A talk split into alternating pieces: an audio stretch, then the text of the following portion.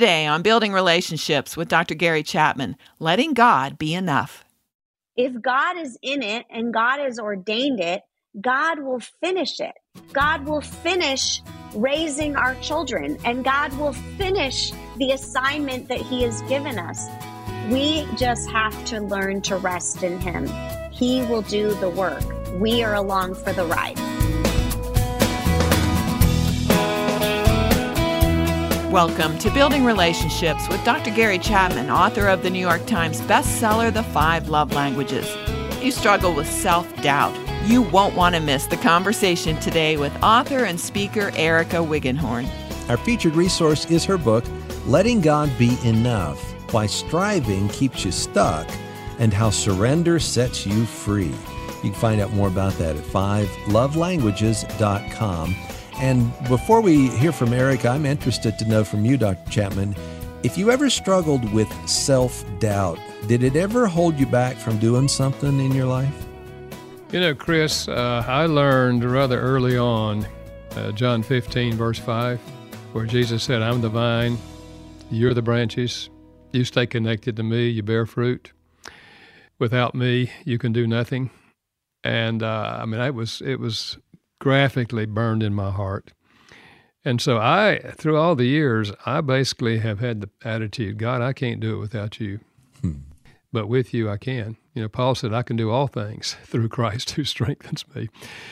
Uh, so there, there are many, many times when I'm getting ready to do something, a project, a writing project, or speaking or something, and I just say, God, I cannot do this without you. But I know that you can give me the ability to do it. So you know, I, I haven't gone through, uh, looking back, periods in which I had a lot of self doubt. It's just, I know I, can't do it without Him. it's not a matter of doubting myself, it's just a matter of being honest with God, you know. But uh, the other part of that, of course, is that, and that's kind of the theme of the book here. It seems to me is that you know let's let's let's let God do it. You know, He's. I mean, we have to cooperate to be sure. Yes. I'm excited about our conversation today. I am too because I think there are a lot of people who aren't at the place where you you know have have been. They feel a, a certain thing on the inside that I'm not enough. I can't do this, but they're not they're not fully invested in believing that God can in and through them. So we're going to meet Erica Wiggenhorn today. She's an award winning author, founder of Every Life Ministries, bringing you the truths of Scripture to transform your life. And that's what she's about transformation, not just uh, one little change here and there, but transformation in your life. And how do you do that? By digging deeply into God's Word. Every Life Ministry encourages you to discover your unique purpose, accept God's promises, and live by His power. She's the author of three Bible studies released by Moody Publishers An Unexplainable Life, The Unexplainable Church, and Unexplainable Jesus. She's a graduate of, and postgraduate of Azusa Pacific University. She lives in Phoenix with her best friend and husband Jonathan and their two children, Eliana and Nathan. Our featured resource today is her book, Letting God Be Enough. You can find out more at fivelovelanguages.com. Well, Erica, welcome back to Building Relationships. Thank you, Dr. Chapman. It's a joy to be with you again. Now, for those who don't know of your ministry, tell us a little bit about yourself and, and why you do what you do. Yes. So I came to know Jesus later in life as a teenager. And uh, when I accepted Jesus, my youth pastor handed me my nifty student Bible with all of Jesus's uh, words in bright red letters. And I remember sitting on my bed and reading my Bible and saying to Jesus in that moment, How am I supposed to follow you when I can't even understand you? Uh, you know, I grew up in mm. Los Angeles. I had never seen a, a wheat tare, a plowshare, a millstone. Um, you know, I, I didn't know any of these things Jesus was talking about. And for years of my life, I really struggled to read my Bible. Um, I felt guilty because I didn't enjoy reading it. I found it to be frustrating. I didn't know how to apply it to my life. Um, I would hear other believers talking about, you know, how they would have a quiet time and God would speak to them in through the Bible, and that wasn't my experience. And so I felt ashamed, like I was a bad Christian because I didn't love reading the Bible. And uh, finally, the time came where a friend, a dear friend, took me kicking and screaming to my first Bible study. And as I sat around the table in community with other believers who walked me through the scripture and helped me understand it, it was like a light bulb went on. And that really became that ex- life experience became the catalyst for me wanting to create resources where, um, even though I'm not physically sitting next to people, but just coming alongside people, helping them walk through the scriptures, understand what it means, how to apply it to their life, and in the hopes that the light bulb comes on and they are able to fall in love with the Word of God uh, the way I was um, and not feel intimidated by trying to understand a book that was written thousands of years ago and talks about things they've never seen. Uh, and that's really the the passion of my life is get your face in the book, the Bible, and live like it's true.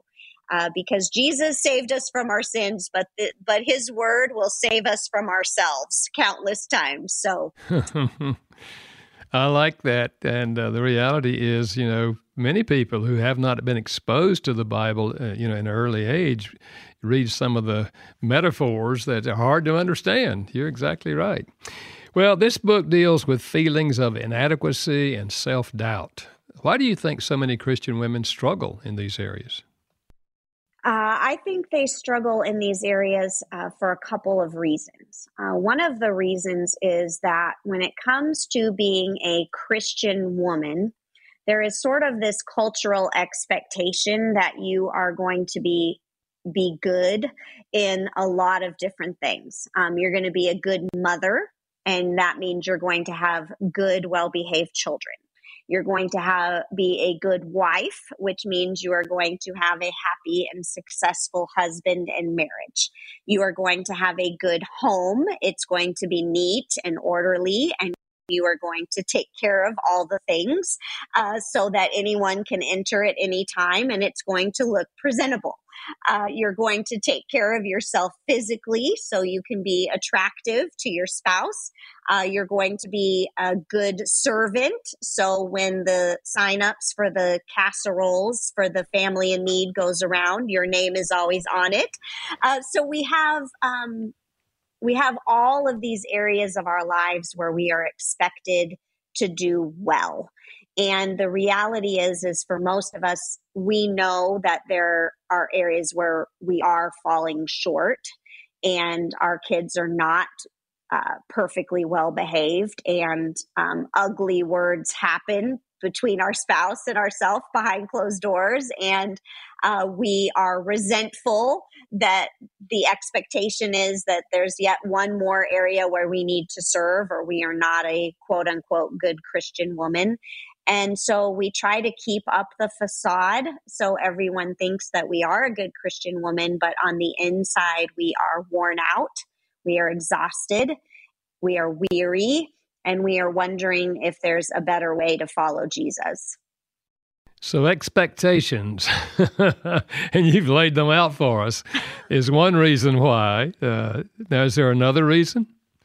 I think the other reason is that this is just very much a pervasive lie of the enemy and a pervasive lie of our culture that if we are, you know, if we are operating in our giftedness, if we are doing the things that God created us to do, then we should be full of joy and it should be easy and we should just be crushing it at every turn because this is what we were made for.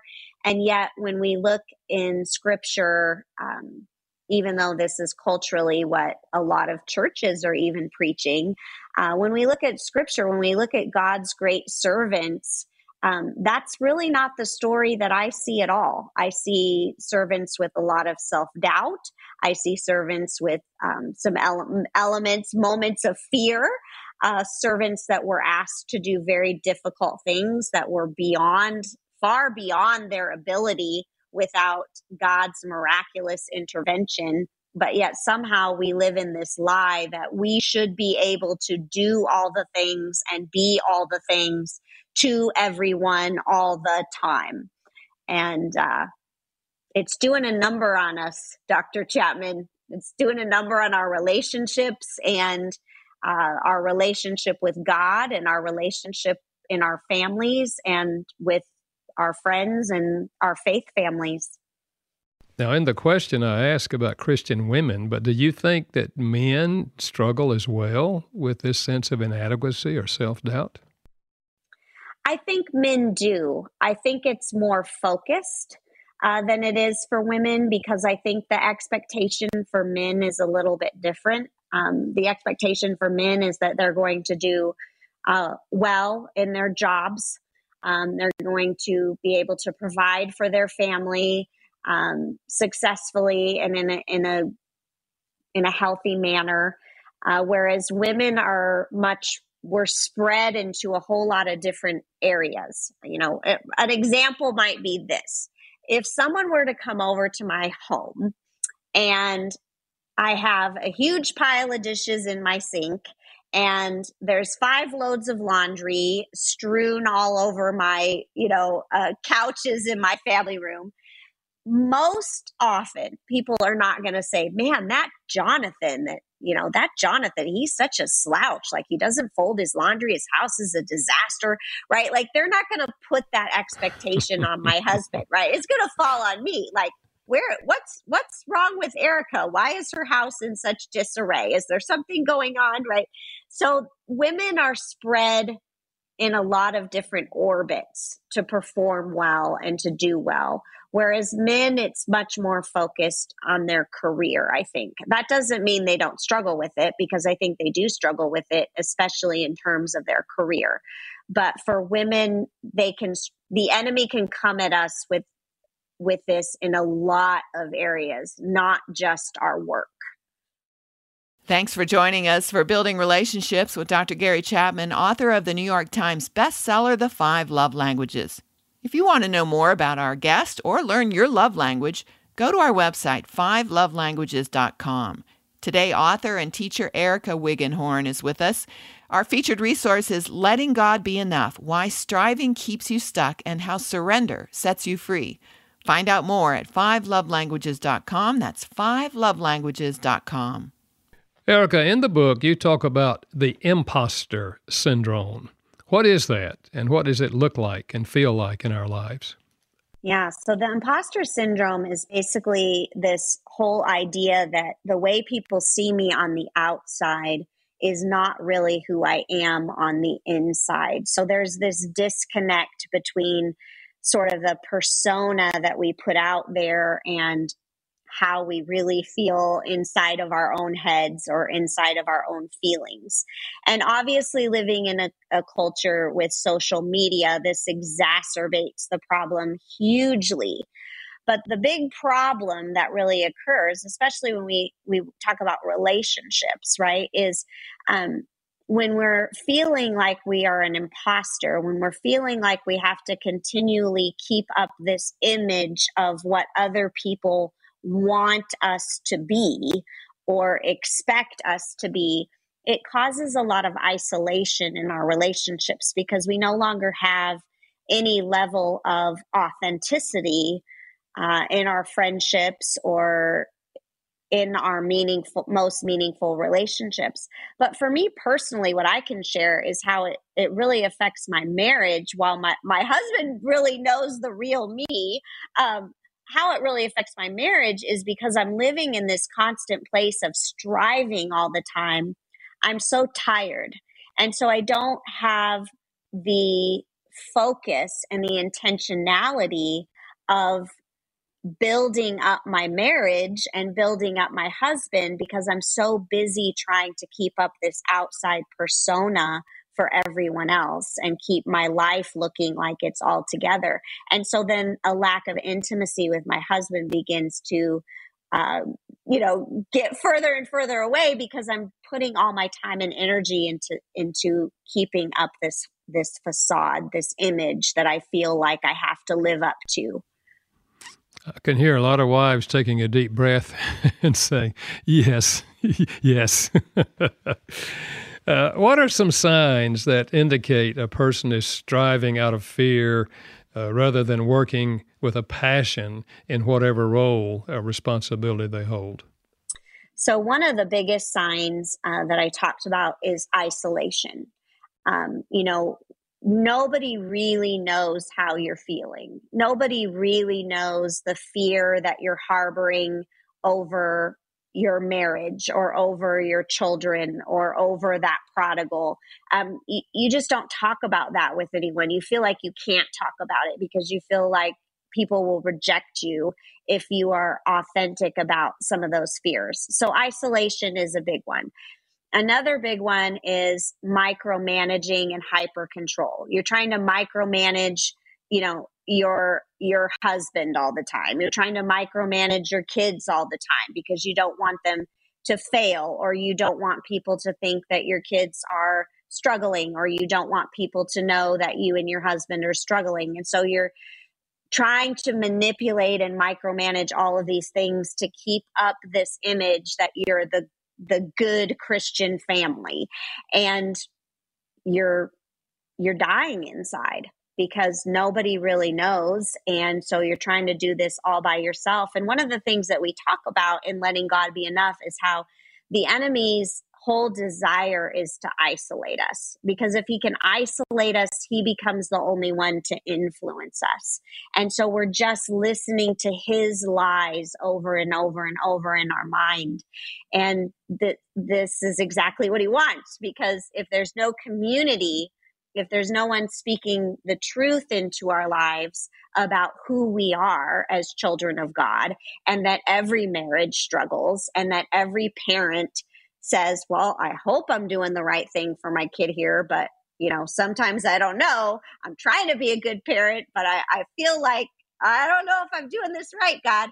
You know, when we begin to have those honest conversations with other people in community and invite them to encourage us and pray for us and speak truth into our lives, um, there's great power in that. And the lies of the enemy become silenced over the truth of who we are as part of God's family and as as God's child.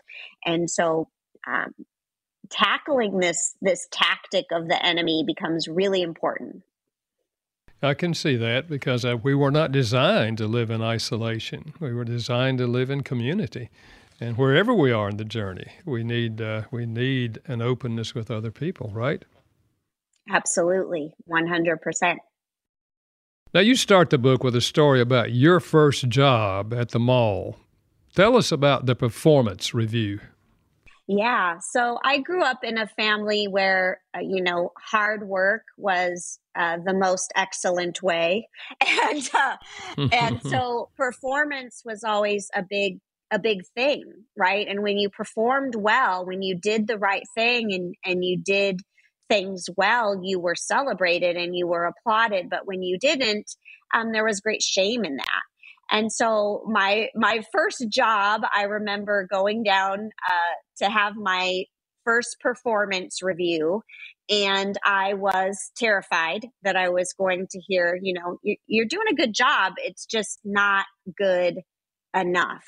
Um, I was mm. so certain that I was going to be told that I was falling short and because that that had been the experience of my life you know you, you're you're doing you're doing a good job honey you know but but it's not good enough. Like you could be doing more, you could be doing it better, you could be doing something else, uh, something more important, something more worthwhile. And so as we slid into the booth in Chick Fil A, you know, my my stomach is in knots, um, my my fists are clenched, you know, under the table. But you know, I'm trying to feign my enthusiasm that I get this golden moment to hear how to be a better employee. When inside, I'm actually, you know, just dying. Um, and she went on and on about what a hard worker I was and and how I was so faithful and showed up on time and I was so enthusiastic and um, you know just giving me all these great accolades and and you know I'm giving you a raise and I'm promoting you to assistant manager and you know I mean just huge like accolades. And and she said but I I have to give you one thing to work on. And I was like oh here we go you know here we go. And she said you talk too much all I heard was the one negative thing. Mm. And I just, it just kept ruminating over and over and over. And I think we do this all the time, right? Like we're looking at our marriages and it's like there's all these great things about our spouse, all these things that are going well in our marriage, but we just ruminate on that one thing that we yeah. think needs to change or needs to be different. And and so what do we do? Do we let God be enough in that or do we try to micromanage our spouse? Or we isolate that that disappointment or that feeling that we have towards them instead of having an honest conversation, right? This is yeah. that it's that fear of inadequacy that's coming out. And and we do the same thing with our kids, right? It's like our kids are you know they're they're so awesome in all of these areas we see god working in their lives in all of these ways and they have all of these wonderful things about them but they have this one thing they do that makes us a little nutty as mom or dad and we just hyper focus on that one thing and we ruminate on that one thing yeah. and then we try to micromanage them or we shame them to stop doing that one thing instead of celebrating all of the wonderful things that they're doing um, as children of God. And especially if their love language is words of affirmation and they hear the negative, the negative is a sword in their heart. You know, they feel it more deeply even than other people do. Sure. Now, you know, there are millions of copies of self help books that are sold uh, helping people gain self confidence. Uh, you believe the Bible, I believe the Bible holds eternal truths. So you want us to find God confidence instead of self confidence. Is that is that the picture? Amen. Amen. so in letting God be enough, um, you know when i when god first really revealed to me that this imposter syndrome was a lie that was keeping me in a lot of bondage being a bible girl the first thing i did is okay well what does scripture have to teach about this? Where where can i find scripture to examine? And i came to the life of moses whom i now refer to as the greatest self-doubter of the bible because i don't think there's anybody who argued with god over his assignment um, and over his abilities and feared God's rejection and abandonment more than Moses.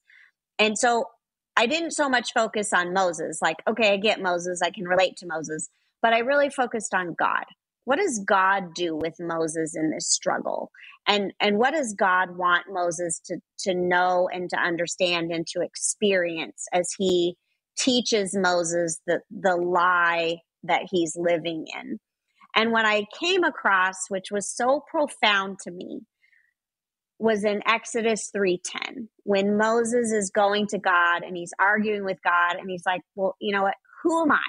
Who am I, God, for this? For this season, for this assignment?" I think we've all said that to God at some point or another in our lives. You know, who who am I to parent this kid? You know, I don't know how to do this. You know, who am I to parent this uh, this spouse who's struggling with an addiction or you know who am i to do this god? This is beyond me. And what god did for moses in that moment was so beautiful because unlike what the world tells us to do when we're feeling like we're not enough we're feeling like we're just not the girl for the job you know they want you to unroll your resume look yourself in the mirror give yourself some props cite your past successes look at your educational toolkit and your experiential toolkit and and give yourself a nice big pep talk. Um, god did not do that for moses at all when moses asked god that question. In fact god didn't give moses props at all. He simply promised him his presence. Mm. he gave moses three promises. He said first i'm going to give you the promise of my presence. I will be with you he said, Moses, get your eyes off yourself. This isn't about you, right? It's exactly what you were saying, Dr. Chapman. Mm. Moses, you can do all things through me strengthening you. This is about me, Moses. This is about God, me, God, doing these things. So get your eyes off of yourself and remember that I am with you. And that brings me so much comfort. You know, when I'm struggling like with one of my kids and I don't know what to do and and and I don't want people to think I'm a bad mom and I don't want people to think my kids are bad kids. You're with me in this. So he gives the promise of his presence. But then he goes on and he gives Moses the promise of fulfillment. And I loved this part when I was reading this in scripture because he goes on and he says, Moses, my presence will go with you. And when you lead the people out, when you finish this mm. assignment, and I circled that word when because I what I noticed was God did not say to Moses, you know, if you're spiritual enough to understand my will, you'll carry out this assignment. Or if you're obedient enough that I can keep blessing you, you'll carry out this assignment. Or, you know, if you are wise enough to make all the right decisions, you'll carry out this assignment. Or if you are uh, you know, a good enough communicator that the people will listen to you, you'll carry out all this, you'll carry out this assignment. God just said when, because mm-hmm. God's plans for our lives don't depend entirely on our performance, they rest on God's promises.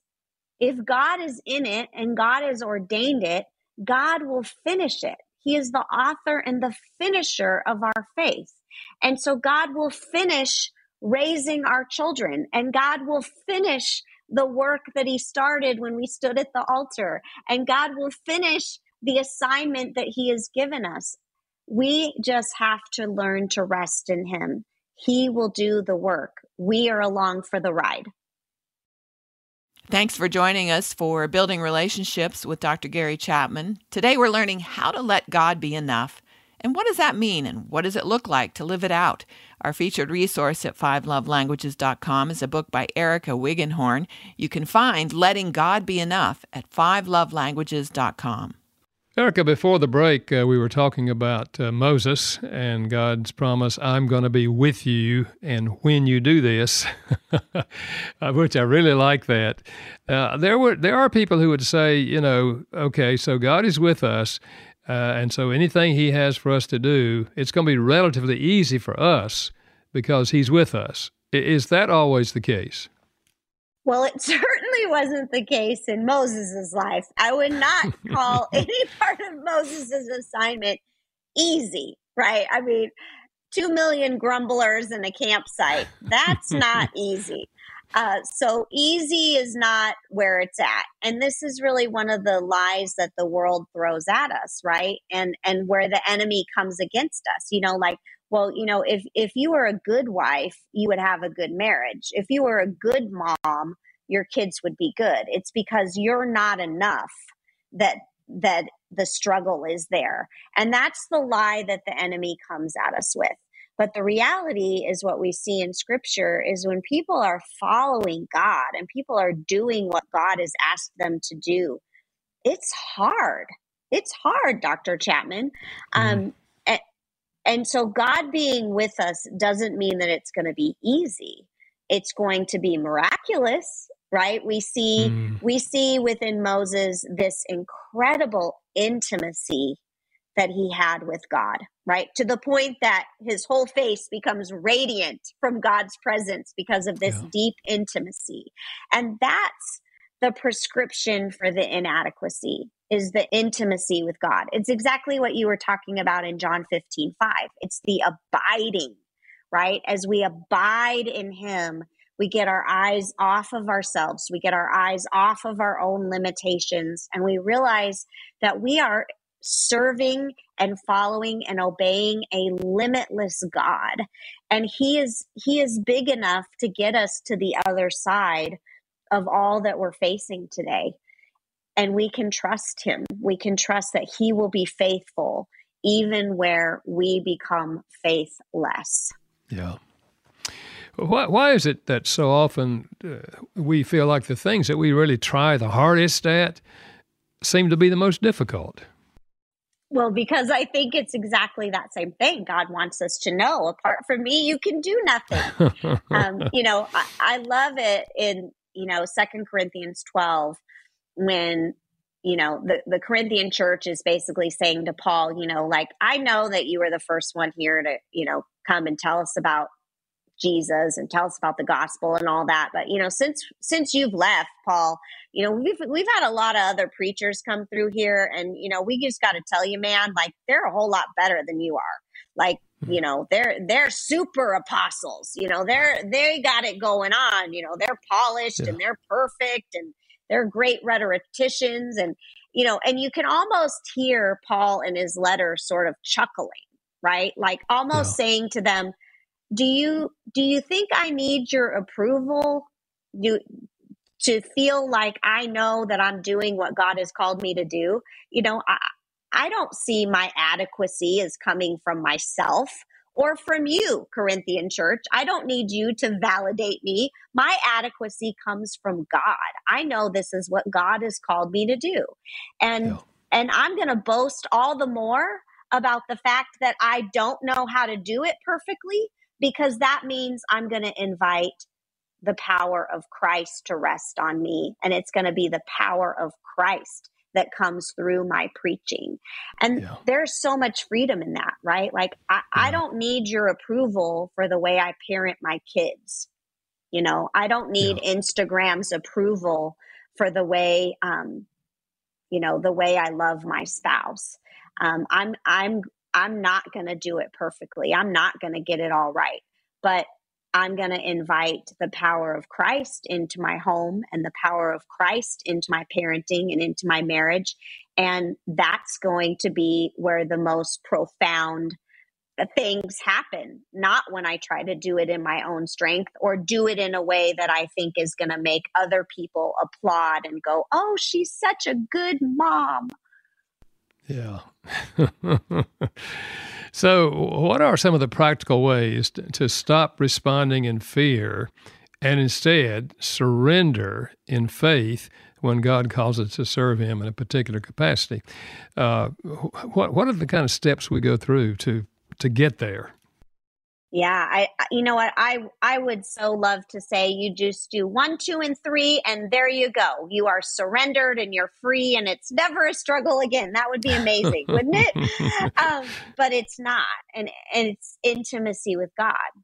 That that whole fear of inadequacy, the antidote is intimacy and it's a process. You know, we sing that song, you know, I surrender all. And when we think about surrender, it, it's like this huge, vast, abstract thing, right? But I think if most of us were to be honest with ourselves, if most of us were to get quiet for even five to 10 seconds and say to God, what is that thing in my life that I'm hyper controlling? What is that thing in my life that I'm just striving and striving and striving to secure the outcome that I want? It wouldn't take more than five or 10 seconds for us to instantly know what it is. And hmm. that's the one thing today that I think God is saying, Will you surrender that over to me? Will you mm. trust me with that one thing? Um, will you allow me to be faithful? Will you let me be enough in that one thing and stop feeling like you have to be the one to secure the outcome that you want? Will you let go of it? So, surrender is a process, just like intimacy is a process. And so, what God is calling us to surrender today will probably be um, maybe something different six months from now. And the intimacy with God is something that happens over time you know, just like I shared in the beginning of my life, uh, reading my Bible, spending time with God and His Word was not something that I said, okay, Jesus, I, I believe you died on the cross for my sins. Come and live in my heart. And then instantly I opened up my Bible and had this incredible time of sweet fellowship abiding with the Lord. That was not my experience. It came yeah. over time. Yeah. Yeah. Well, why do you think God wants us to surrender? Because he's God. he's God. We need to let God be God. Amen. We need to let God be enough because the surrender, the surrender is the path to intimacy. Yeah. Yeah. That that's how we develop the intimacy is through the surrender. As long as we're self-reliant, as long as we're over here spinning our wheels, striving and striving, there's no intimacy with God. And yeah. that was really what God was after with Moses the whole time. My presence will be with you. Moses, I'm not asking you to follow a certain checklist. I'm not asking you to, um, you know, do A, B, C, D, E. I'm asking you for intimacy. I'm asking you to come and abide in my presence. I want to be with you. He was the God who tabernacled with his people. That is what God is saying to all of us. He's like, I, I don't want your performance. Stop trying to perform to please me. I just want to be in your presence. I want to hear your heart. I want to know the fears that you're harboring. I want to know the doubts that you're wrestling with. I want to know the questions that you have. I want you to come and be in my presence so that I, as the vine, can flow my life into you and you can bear fruit. This yeah. is that is the God that we serve. Why, why is the Bible and Bible study so important in this process of having intimacy with God? Well, I kind of equate it to to this. Um, you know, if if Jonathan were to say to me, um, you know, honey, we've had a really busy week. We haven't really spent any time together. Um, how about Friday night, you and me, we we go out, we have a date, and uh, we just we catch up. And of course, if I don't have to cook and clean up the kitchen, I'm there in a in a minute. So I say yes, absolutely.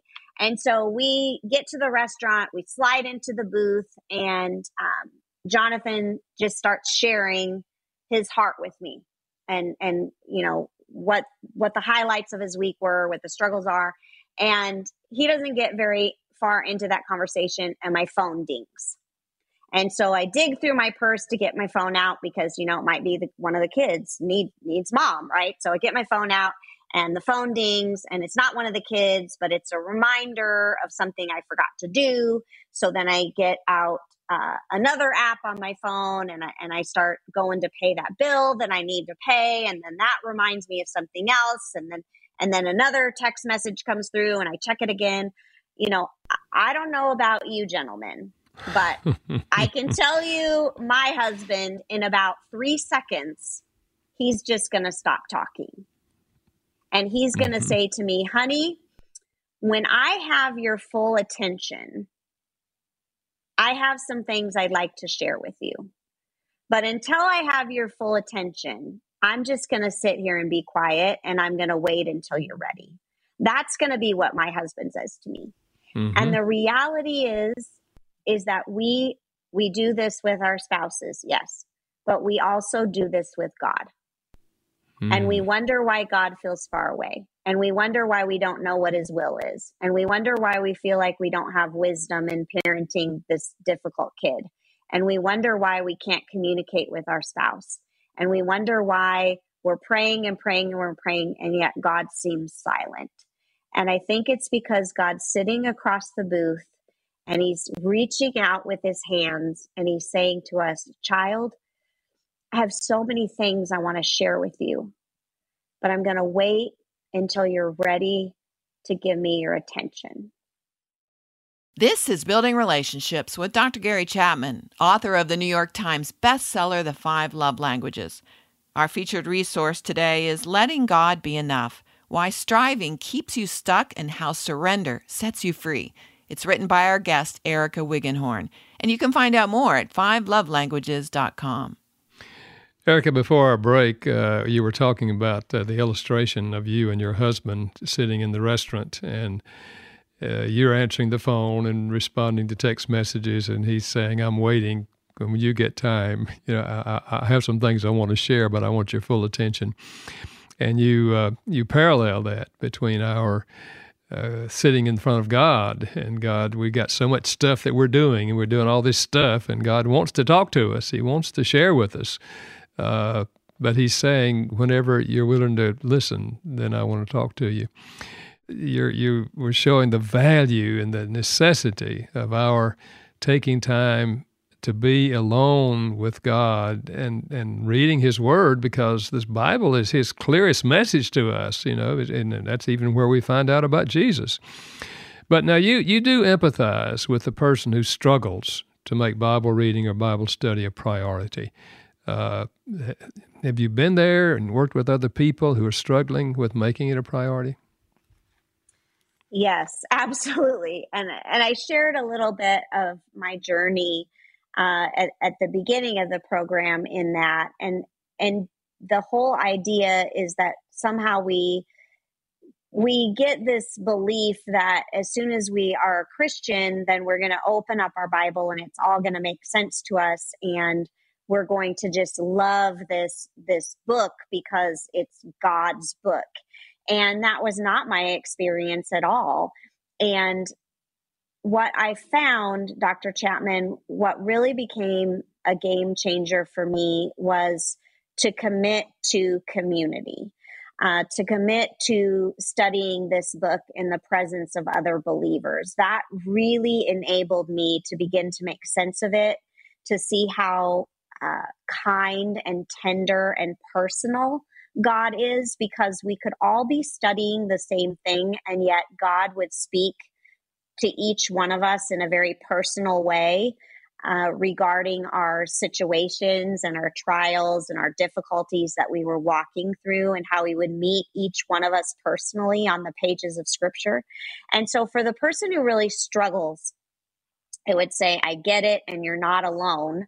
So, don't believe the lie that you know everybody loves the bible but you and everybody understands it but you because that's definitely not the case uh, and and for me I hesitated to go and study the Bible in community because I didn't want anybody to know how dismally small my Bible knowledge was, right? You know, uh, the the imposter was going to come out. Like I knew so little about the Bible because I didn't read it on my own, and I didn't want people to know that. Um, but what I discovered was when I committed to being in God's Word in community, it helped keep me on track and I learned as much from my brothers and sisters who were studying with me as I did from reading it myself.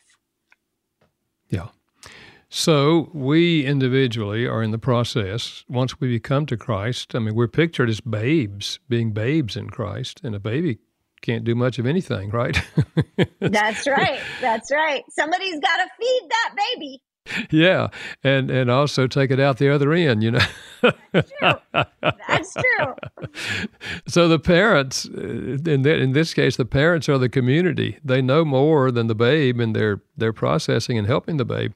And I'm I'm hearing you say that is true in the spiritual realm. That those who have been walking with Christ for a while and been studying the Bible, uh, they they they can share with us who are babes and give us some perspective that will help us understand uh, what God is saying in the Bible.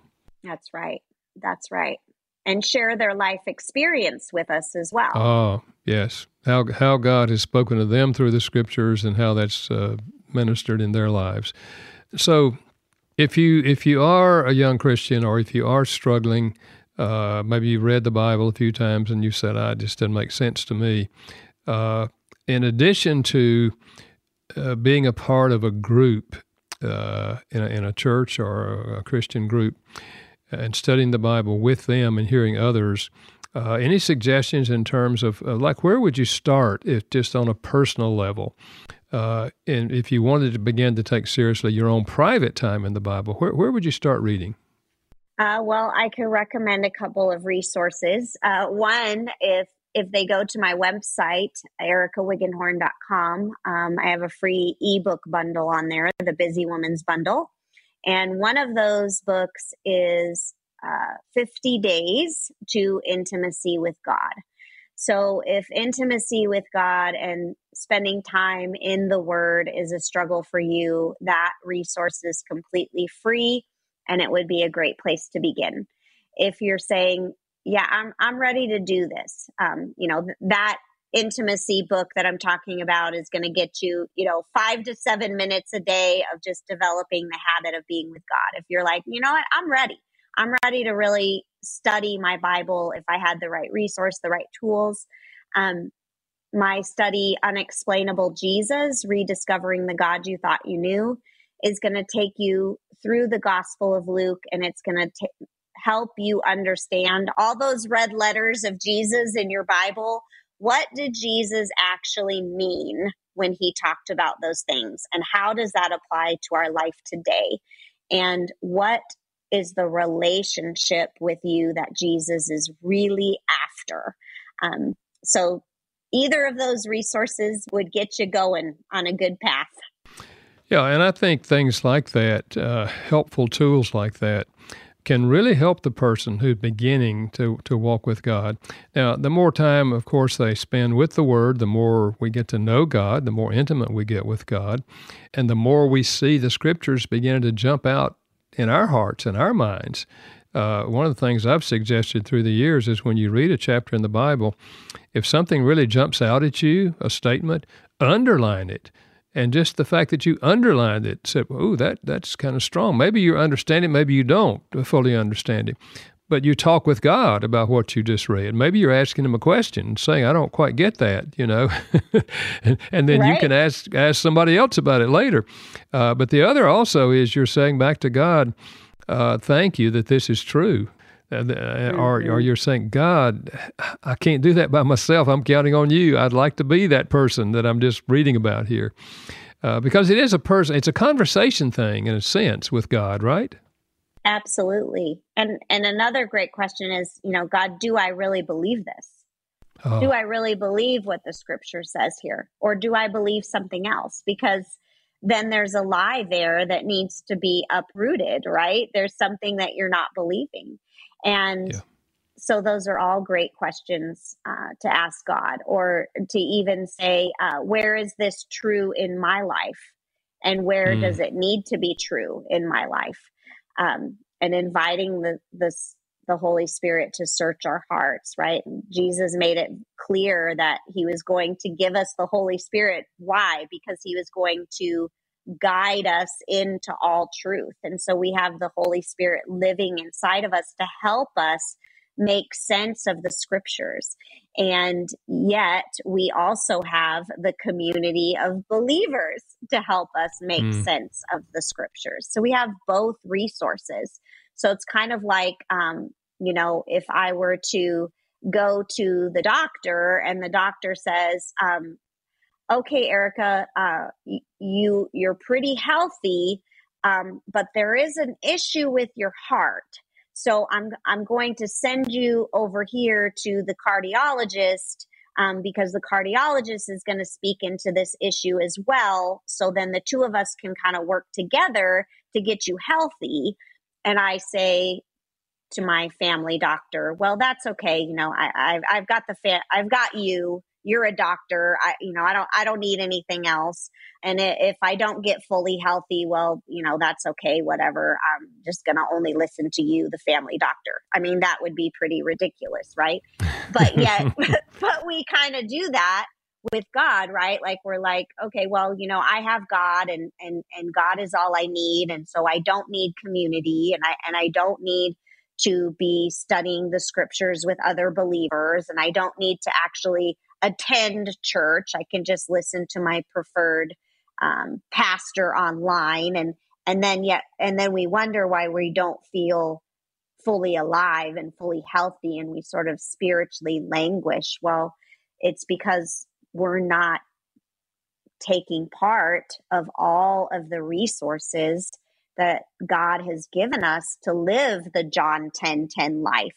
We wonder mm-hmm. why we're not bearing fruit. Well, because we've said, well, um, I only want just this this little part of the vine to flow into me, but these other parts of the vine, I, I don't need that. Hmm. What do you think is the value of memorizing a particular verse or statement in the Bible that really, really is meaningful to you? Oh, oh man! Could Do we have another hour? No. so there's one thing I want to say about that very quickly is that uh, we need to be really careful with that because as Christians, a lot of times, you know, we have like our favorite like t shirt verses and coffee mug verses, um, if you will. And we need to make sure that we're really understanding what those verses actually say and not just what we hope they mean um, or wh- where we've you know, where we've gotten them maybe a little bit Americanized, if you will.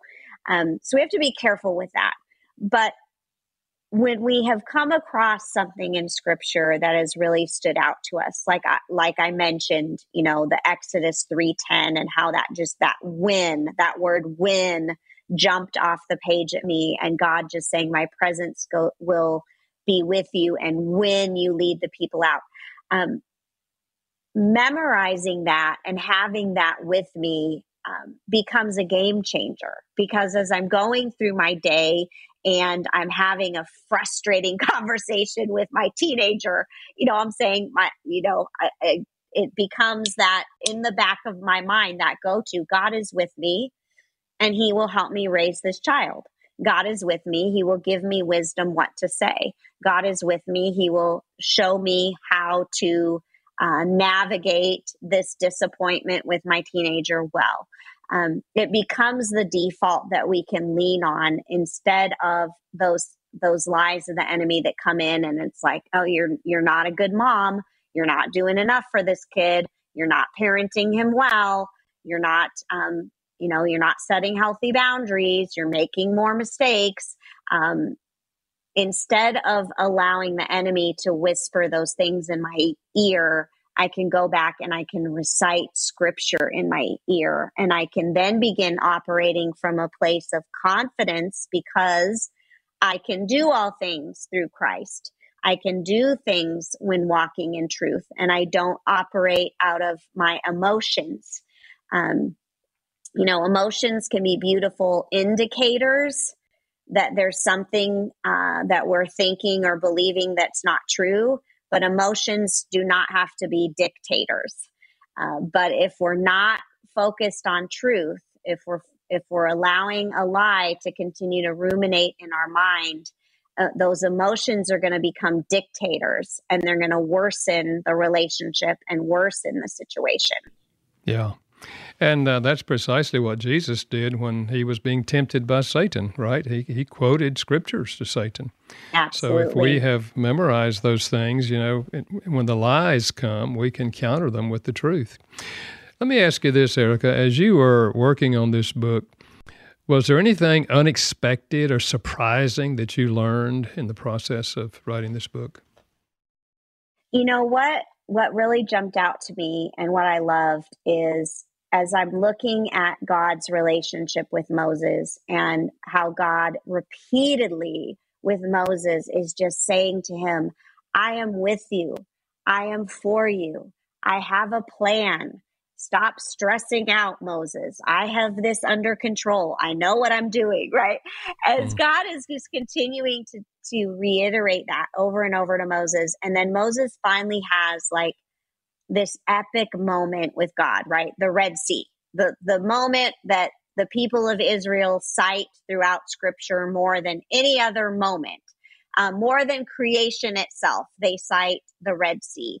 And right after the Red Sea parts and God destroys their enemies and they get to the other side and they're free from their captors and you know they they're dancing and they're celebrating right after that moment of just incredible quote unquote success where God works mightily through Moses, immediately after that, God brings Moses face to face with his limitations.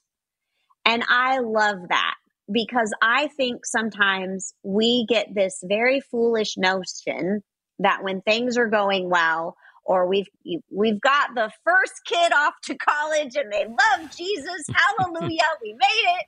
Right? We get this notion that you know, we've arrived at this level of spiritual maturity or this level of success. And now all of a sudden we have life figured out and we can just kind of keep rolling along and immediately, what God does with Moses is the opposite. He basically mm. brings Moses to these places where Moses can't can't do it. He's not yeah. enough. And I love that because it's like God again is saying, This is about intimacy with me. This is about dependence on me. This is about letting me be enough in all of the areas where you lack, Moses, all of the places where you fall short um, I will be more than enough. Well, this discussion has been incredible. And uh, I, I think you're exactly right that when we think that we've got it made now, we can handle this, God does allow things to happen to show us that it's not us, it's Him. So, thanks for the time you've spent with us today, and also thanks for the time that you have invested in uh, writing this book. I know it's going to be a help mm. to those who are listening, and I would encourage them to uh, not only get a copy for themselves, but also for friends, maybe even to study it in a study group, for example. Yes, it's laid out to be used in a small group. It has a Bible reading plan.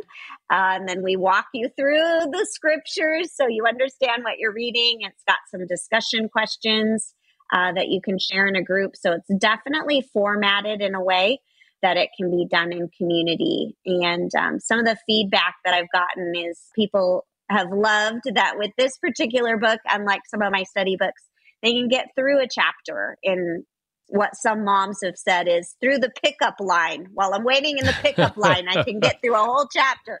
Uh, so it's uh, it's not a huge, huge time commitment, but I truly believe that God wants to set us free from um, this lie of the enemy that is really robbing our joy and causing us to isolate and just really causing a lot of strife in our relationships.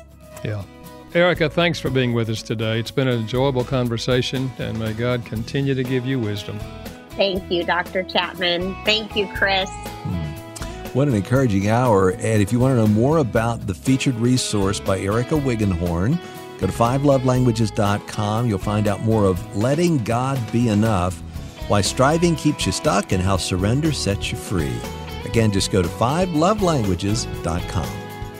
And coming up next week, the music of Christmas is filled with deep meaning for our lives. Hear David and Barbara Leeman in one week. It's a great celebration of the hymns and carols we all love. Well, a big thank you to our production team, Steve Wick and Janice Todd. Building Relationships with Dr. Gary Chapman is a production of Moody Radio in association with Moody Publishers, a ministry of Moody Bible Institute. Thanks for listening.